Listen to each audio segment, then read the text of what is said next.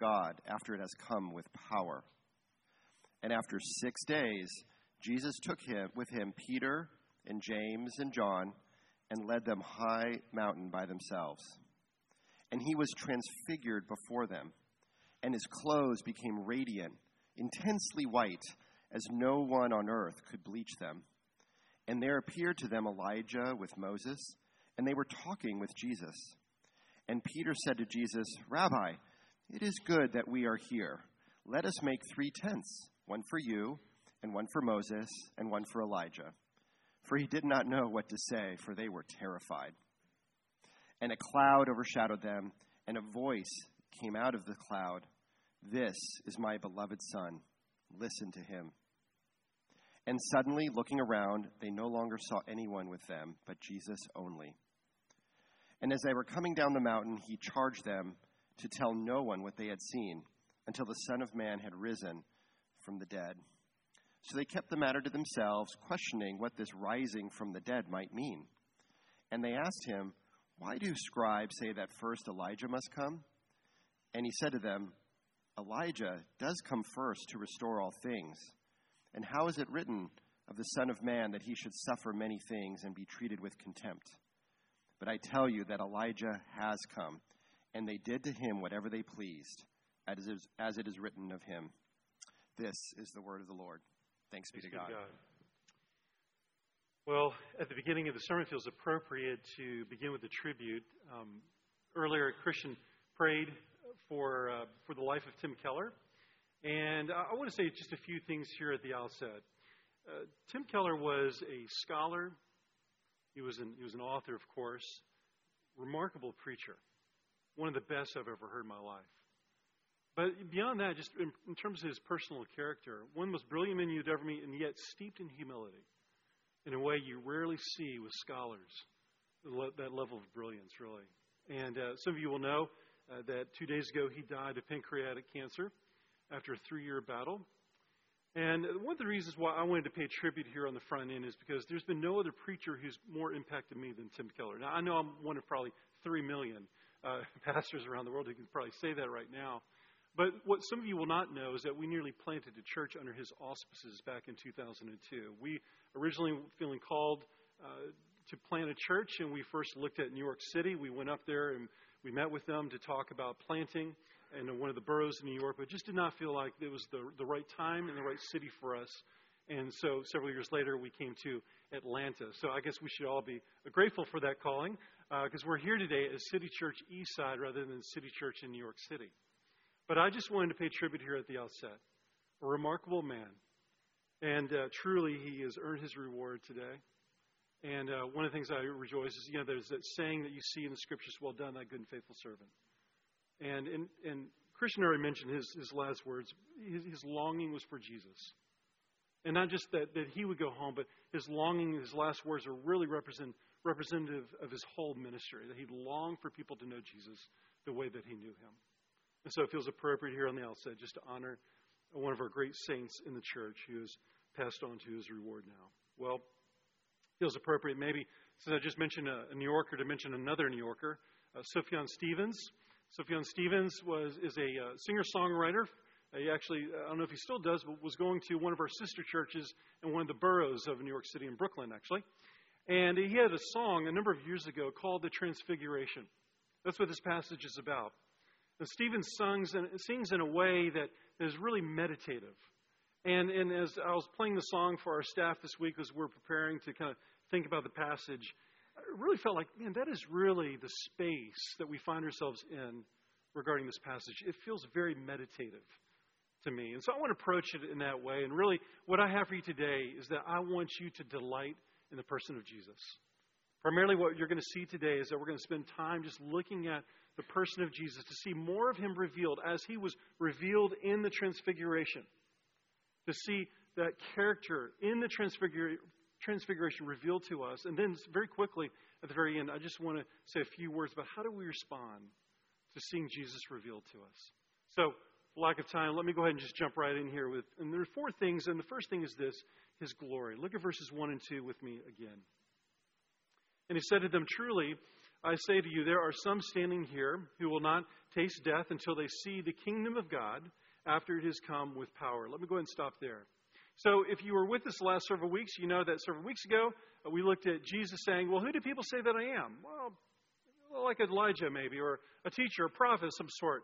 But who do you say that I am? Then Peter, of course, steps forward as he always does and says, You're the Christ.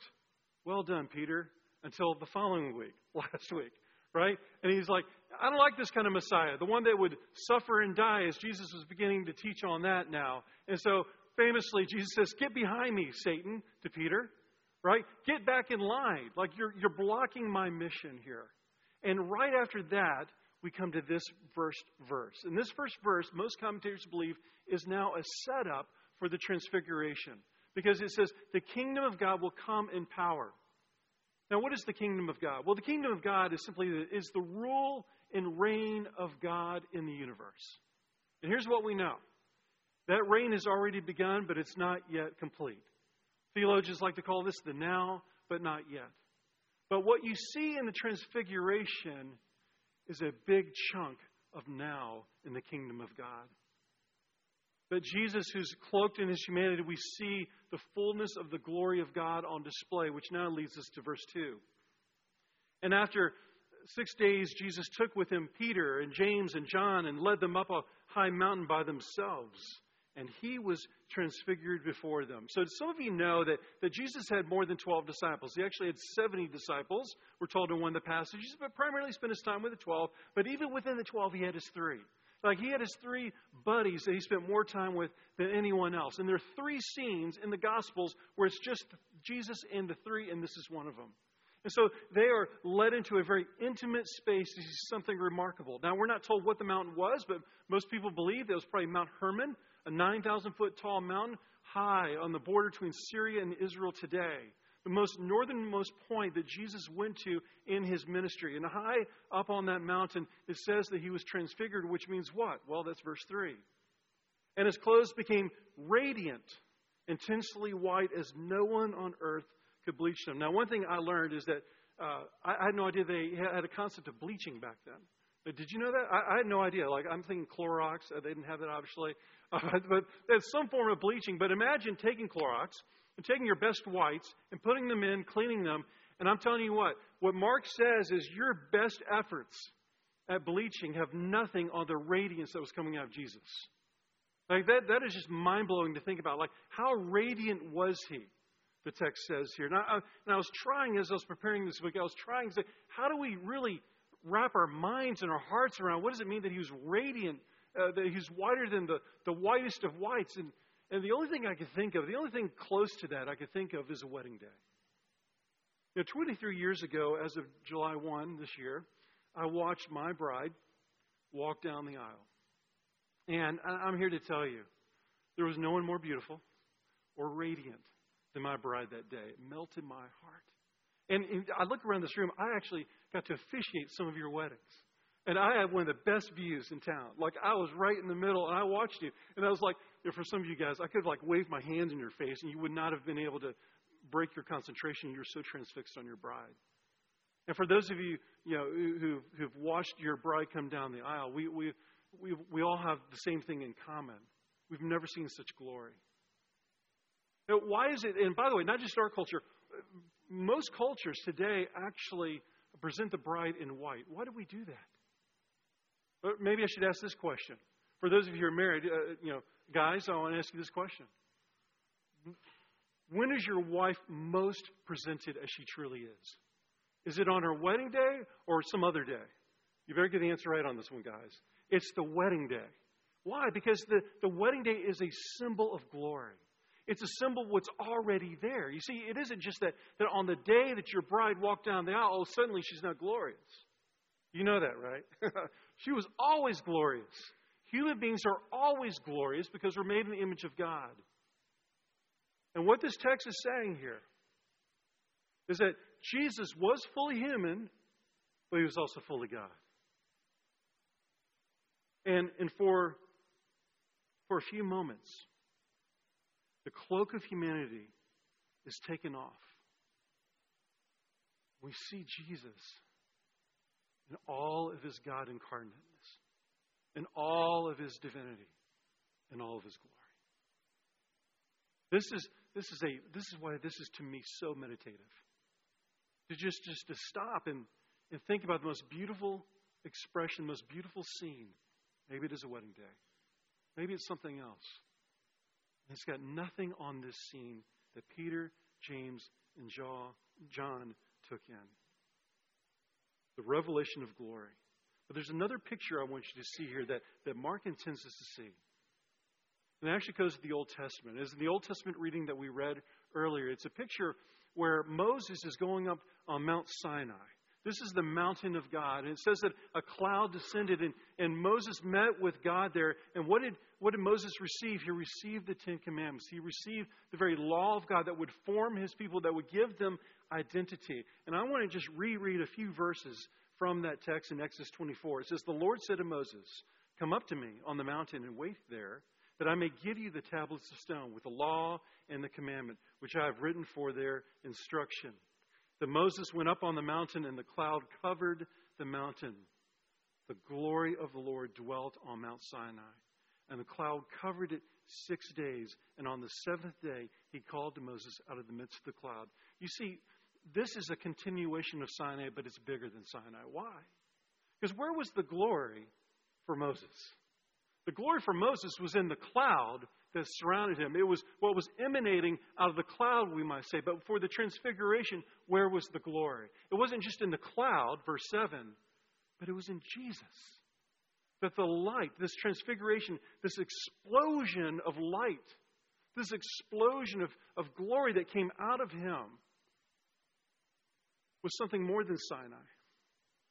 It was a picture of God dwelling with us, His presence, the gloriousness of His presence. No wonder John, one of those there, in chapter 1 of his gospel account, he says, We have beheld His face and we have seen His glory.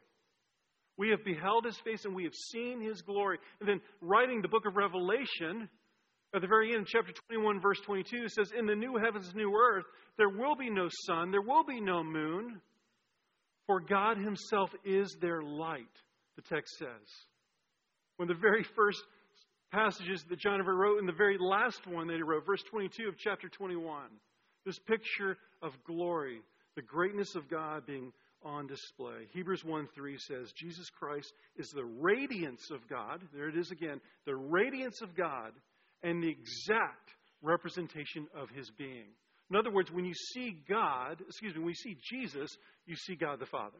You see who God is for us. Right? This is where Jesus says elsewhere in the Gospels, if you've seen me, you've seen the Father. And so as we come to this passage, as we see the radiant glory of Jesus, we see exactly who God is in his character for us, which I think helps set up now the second thing that's revealed. It's very similar, but nuanced, different at the same time, is greatness. Look at verses 4 through 6 with me now. And there appeared to them Elijah with Moses.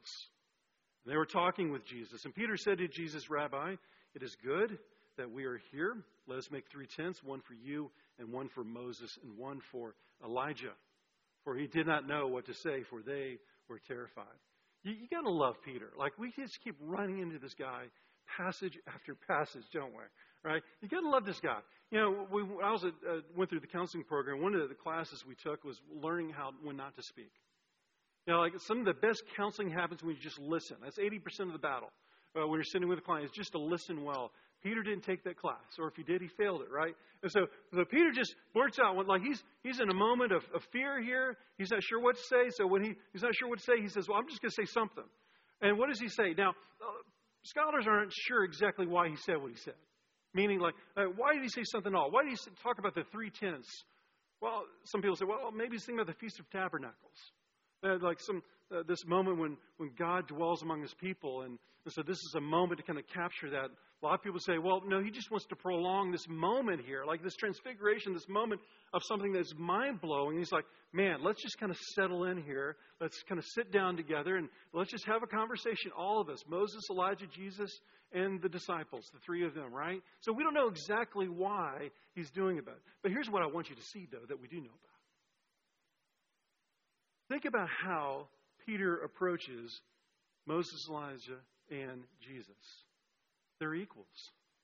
Remember the, this confession, or prior to the confession, well, who do people say that I am? Elijah? Great teacher? One of the prophets? But who do you say that I am? Well, you're the Christ. And then, like I said, he forgets that the following week. And then here he forgets it again. And he compares Jesus to Moses and Elijah. He just, remember, he calls him rabbi. Like the proper thing would have been to bow down and worship Jesus in the transfiguration. But instead, he just captures the moment saying, This is a great moment uh, of history here, God's history, great teachers arriving all together. Here's what I want you to say Who was Moses and who was Elijah? Moses and Elijah represented all of the Old Testament. Moses was the giver of the law, the Ten Commandments. And who was Elijah? Elijah was considered the greatest prophet of the Old Testament. In fact, so much so, there was a belief that Elijah would one day return. And we know that in part because at the very end, at the crucifixion, some people said, Oh, we think that's Elijah. And who do people say I am? Maybe, maybe you're Elijah returned. So clearly, we can see this, this cultural picture here of Elijah returning. But what is it that Moses and Elijah there represent? Well, here's something very important. The transfiguration in the Gospel of Mark is not the only place where we see the transfiguration. We also see it in Matthew and Luke. And why I mention that is that Matthew and Luke give us details that Mark doesn't, and vice versa. Now, one of the details that Luke tells us, like when we come to verse 4 and we read here, it says that Moses, Elijah, and Jesus were talking. And you ever wonder, what are they talking about? Well, you don't have to wait any longer. Luke tells us. It says they're talking about the upcoming crucifixion and resurrection. In other words, Moses and Elijah are there to see their mission fulfilled. And Jesus is telling them, guys, everything that you stood for. I mean, you talk about like being a fly on the wall, listening on a conversation. It'd be that conversation. I mean, everything that you guys were about, it's about to come to fruition. It's about to be completed.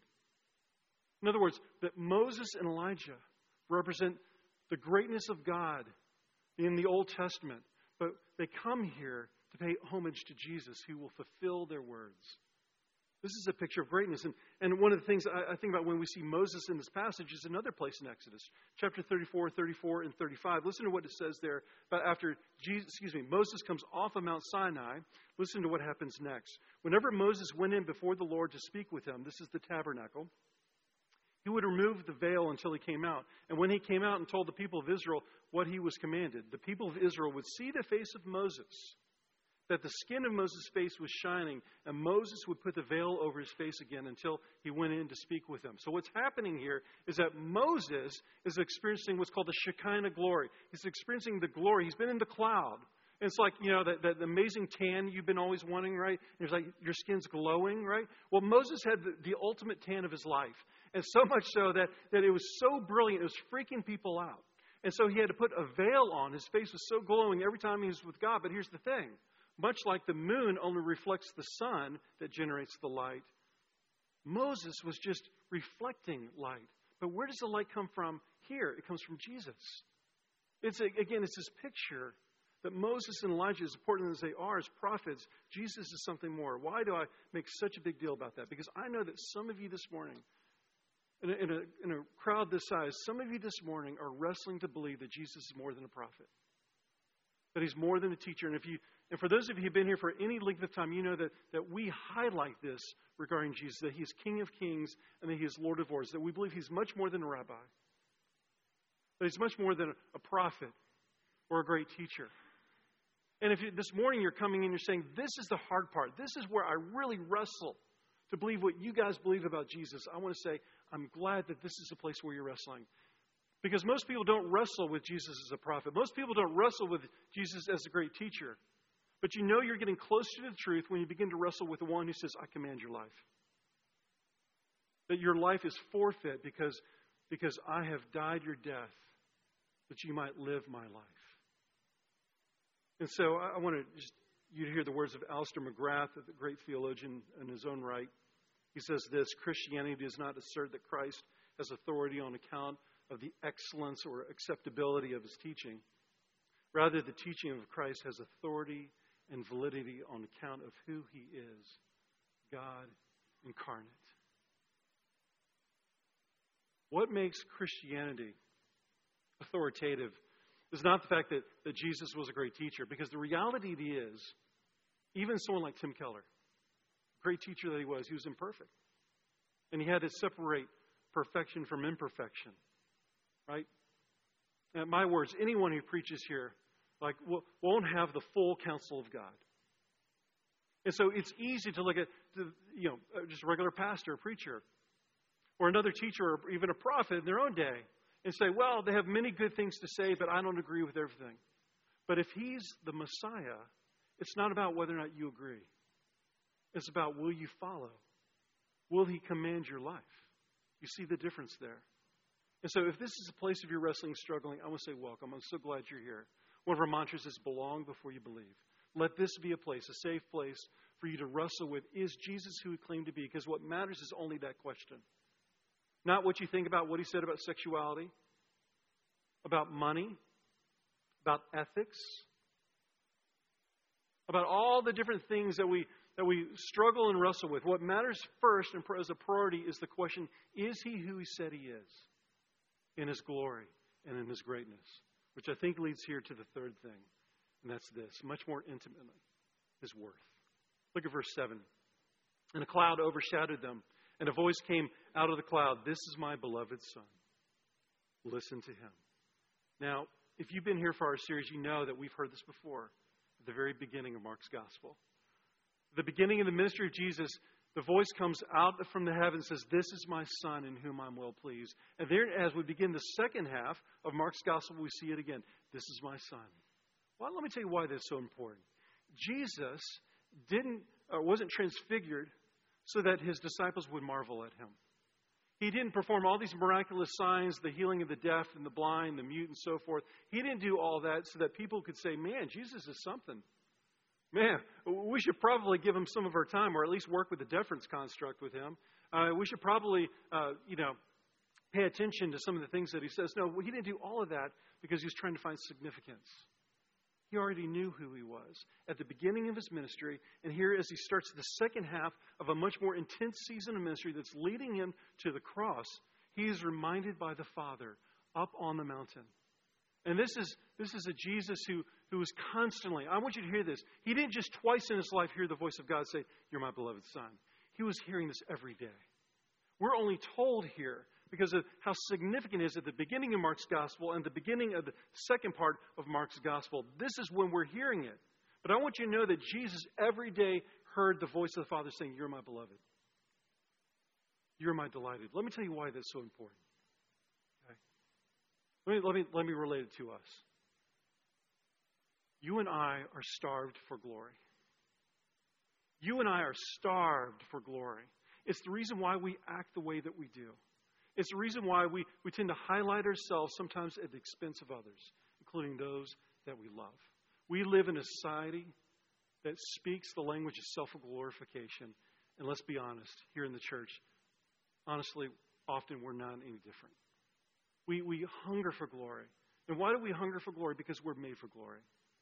There was only one perfect relationship between a parent and a child, and it was this one.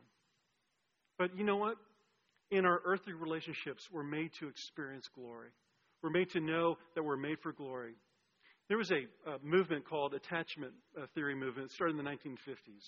And uh, we've made mention here before. I know some of you are now familiar. It's now much more popular. It's the understanding that the first three years of life are the critical years of existence because of the synaptic connections. We have trillions of connections within our brain. And did you know that nearly 90% of all the connections your brain will ever make in terms of making memories done in the first three years of your life?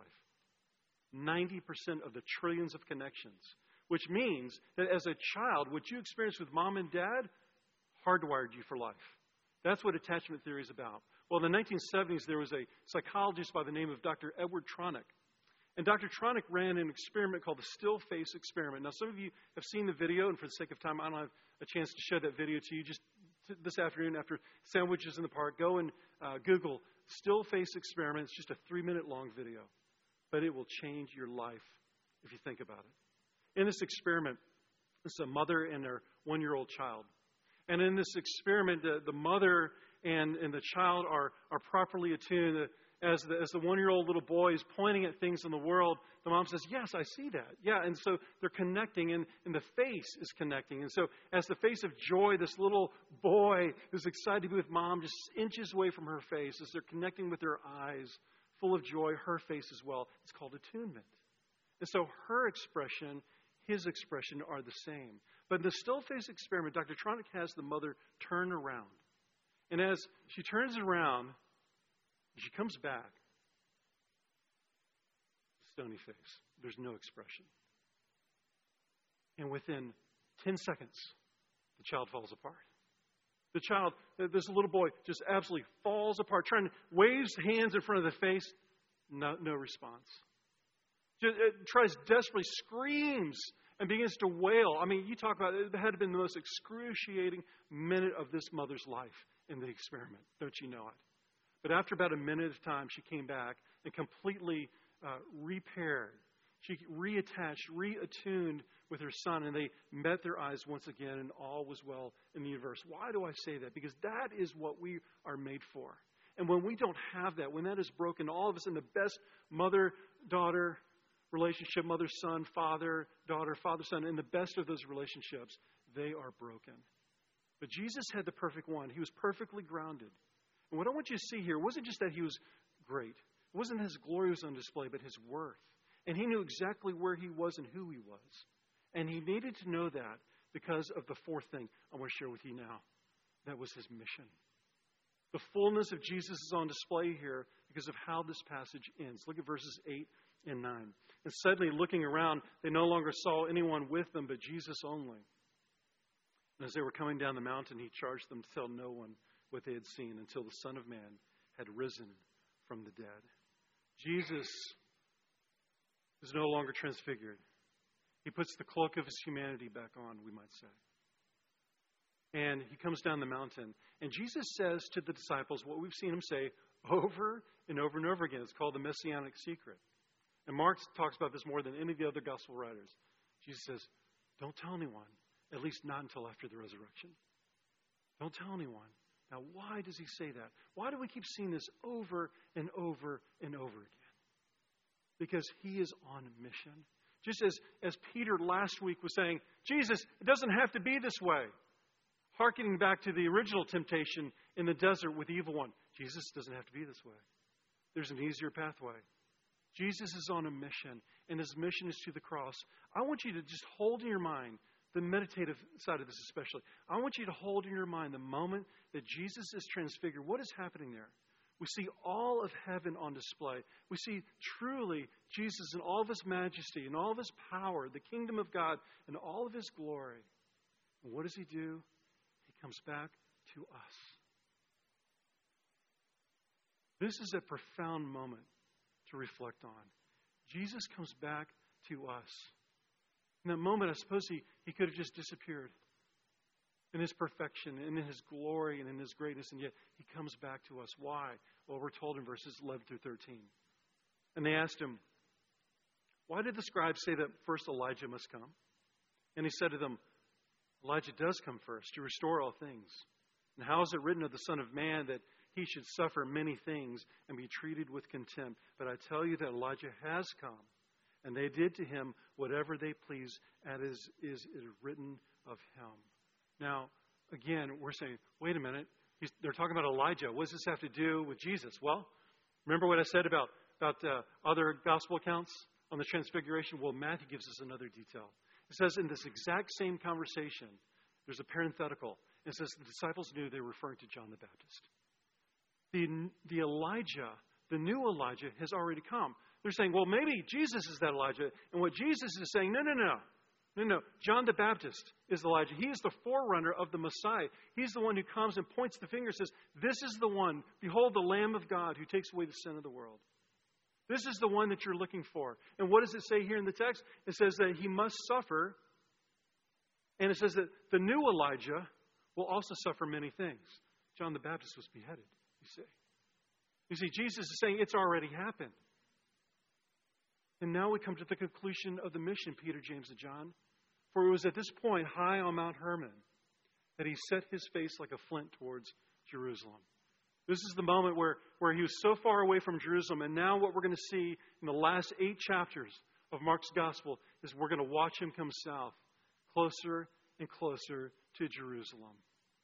There, high on the mountain, he was saying, The mission, my mission, will be complete.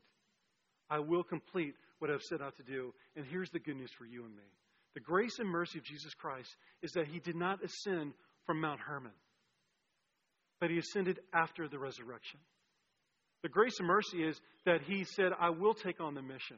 The mission of Israel, their first Israel, that was supposed to live out the law of God, the commandments that Moses was given. It was supposed to live out the words of Elijah the prophet for moral righteousness and how to live and be reflections of God into this world. And when Israel failed, Exodus.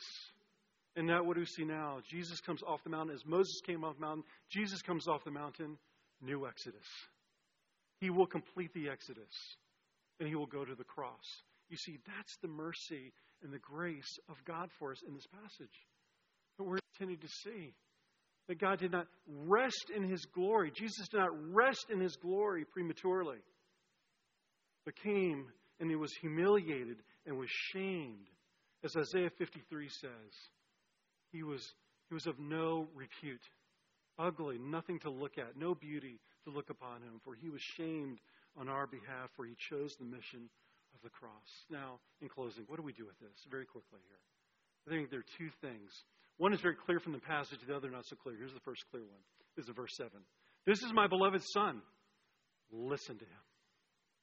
What should our response be? Having seen Jesus transfigured, as Christians, listening to this voice of the Father say, Listen to him. What do we do? How do we do that in particular? Well, the answer is what we always like to say around here as City Church His words, His works, and His ways. You take Him in through the Scriptures. Don't look at just the red letter edition, just look at His words, but also what He did and how He did it words, works, and ways. And then what do you do? You follow His commands. As you see His words and His work and His ways, you follow His commands. And I know some of you are saying, Scott, that's hard. And yes, as I've said here before, there are certain commandments of God that are easier to follow than others, depending on your personality and depending on your struggles. But the reality is, and please mark my words, if you hear nothing else, please hear this. If that's your story, and let's be honest, it's all of our stories. If that's your story this morning, know this that whatever He commands will always bring you abundant life. He will never ask you to do something that doesn't reflect your greatness that you're made for. Through the design, the abundant life that you're made for. Listen to that, hear that again. He will never command of you anything that if you follow him will not bring you greater life. And who here would not want a greater life than what we currently have? The world yearns for that. We long for that. I'm here to tell you that the commands of Jesus are the way to abundant life. Even the hard ones, especially in the hard ones, to be honest with you. Those places where really it's the finances, the sexuality, it's something else. Man, listen. And how do we do that? Ground yourselves in His being, ground yourselves in His Word. One of the things that we, we highlight here at City Church is to know the Scriptures. And one of the things that we say here is that when you know the Scriptures, when you read the Scriptures, and when you take them in like a good feast, like a good meal, you'll learn to pray as well. Some of you say, man, I, Kirsten was doing this announcement earlier. She's just talking about, man, some of you, you may struggle to pray. Let me tell you, if you begin to read the Scriptures on a rhythmic basis every day, you will learn how to pray. Because all you need to do is, as you read the Scriptures, say, Jesus, help me. Help me in my unbelief. We're going to hear more on that next week. Help me in the places of my unbelief. Help me in the places where I'm struggling and wrestling with your word here. Man, that will teach you how to pray like nothing else in the world. To be grounded in Him, so it's to listen. And here's the thing that leads to transformation. You see, the word there for transformation in the Greek is a very familiar word metamorphosis. And, and what does metamorphosis mean? It means, it means to change the form but have the same likeness. And what, what, what Paul says over and over and over again is the same thing that happened to Jesus, trans- transfiguration, is going to happen to you and me.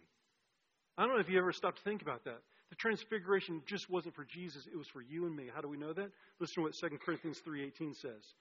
And we all, with unveiled face, beholding the glory of the Lord, are being transformed into the same image from one degree of glory to another. Listen to that. Unveiled face, right? Beholding the glory, the transfiguration. And because of that, we are being transformed, he says, into the same image. Whose image? The same image, the exact representation of his being. Do you see that? The transfiguration isn't just about Jesus, it's about you and me. And when we follow him further up and further in, we become transformed. As we look more and more like him, the goal of our lives this side of heaven is look more and more like him. But the good news is, even though we're going to fall short of that one day, full transfiguration. Which leads to the last thing. It's not so clear, but once I mention it, will be clear. Be encouraged. But this is a screaming message behind the obvious headline of Listen Here is Be Encouraged. Why? Remember who's Mark's audience? Who's Mark writing to? The church in Rome. What was Rome? The home of Caesar, the heart of the empire, the places of the greatest persecution for the church. And Mark was telling them the transfiguration is coming. It came and is coming. It is now, but not yet, the kingdom of God. And it is coming to you, those of you who suffer. And I think that's a message that we need to hear today. In a post Christian, increasingly hostile culture, to know that when we confess Him openly, not fearing the reputation of our fellow man, but instead holding on to His reputation for us, confessing Him openly and rightfully, knowing that there will be hostility. As I mentioned last week, thanks be to God, it's not our physical lives at stake here in the West. But knowing that, that our reputations are at stake, that we will die a thousand deaths for holding on to the orthodox understanding of who Jesus Christ is, especially in a city environment like ours.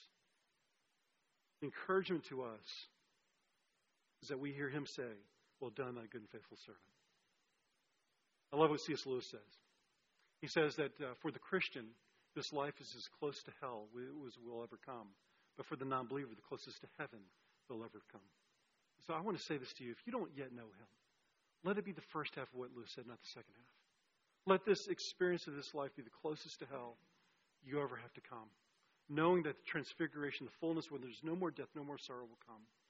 Here's where I close. Christian mentioned it in his prayer. The very last words of Keller in his passing were, I want to go home. Send me home. And I, and I think Tim is now hearing, well done, that good and faithful servant. And the fullness of the transfiguration is on display for him. one day for you as well, if you're a follower of Jesus Christ. My hope and my prayer that somehow, in some way, whether you're here for a week or you're here for 20 years or beyond, that some way and somehow, City Church will play a part in metamorphosis for you, in your transfiguration, in your transformation. And you'll become the men and the women that you're designed to be. Know this. One day in full, you're going to experience that. So, the hope of today in light of tomorrow, let us now confess Him before our city that they might also be transformed into His likeness. Let's pray. Father, we thank you for the gift of the Son of Man, Jesus Christ, who is fully on display in His divinity but fully human. He had to be both. He is both. There could be no crucifixion, there could be no resurrection without both. Father, we thank you for the transfiguration, for this passage, for allowing us just to meditate, to just to marvel at how Jesus was revealed and is still being revealed to us today. So continue that work. And for those who are not yet sons and daughters who might be here this, today, I pray that this City Church is, would be a place to explore that and what that looks like to call you Lord, King of Kings, the Lord of Lords, the Messiah. And pray this in your name, of Jesus.